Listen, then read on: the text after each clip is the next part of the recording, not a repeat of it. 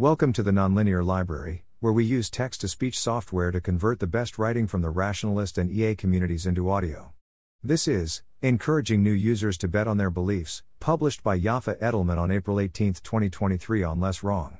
Epistemic status I think this post gestures in the right direction and the ideas in it are positive on the margin. However, I am uncertain what I would write if I put substantially more time into thinking on the subject and think it plausible that discussion on this post will cause me to change my mind. TLDR, I think Less Wrong would benefit from new users betting on predictions at the top of their posts comments. This might be difficult to do, so in order to encourage it, I am offering to subsidize markets created by new Less Wrong users on Manifold, a site for betting with play money for free.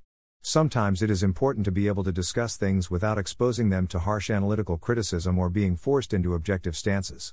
This probably applies even more often to people new to Less Wrong who may not be used to the particular epistemic standards here. However, if you think you are comfortable submitting your ideas to more rigorous scrutiny, one thing you can do is bet on them. Betting on your beliefs is a major part of the culture of less wrong. Beliefs that someone is willing to bet on are taken more seriously and can help ground discussion. Recently, the site Manifold.markets has provided a way to do this for free, using play money called Mana to bet on user created and resolved markets. They also provide a subsidy feature, where users can subsidize markets to encourage betting on them.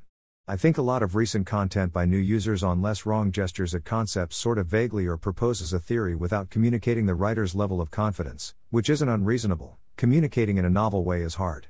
But this has the unfortunate result of making it difficult to have productive conversations, at least for me, as I often end up feeling like I might disagree with the writer's underlying beliefs, but those beliefs aren't made explicitly enough for me to contradict. In order to encourage betting by new users, I am offering to subsidize Manifold markets new users include within their posts or replies. I intend to do this for all such markets I see mentioned by new users that I see, see footnotes for qualifications details.